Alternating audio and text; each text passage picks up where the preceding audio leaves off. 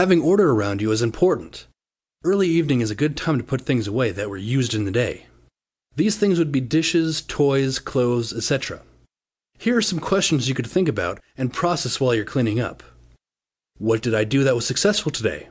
What did not go well? What am I grateful for? What was unexpected? And what can I improve and how? A quick tidying up routine every evening will ensure it doesn't take more than 5 to 10 minutes. You'll feel better and be grateful that clutter won't be around in the morning.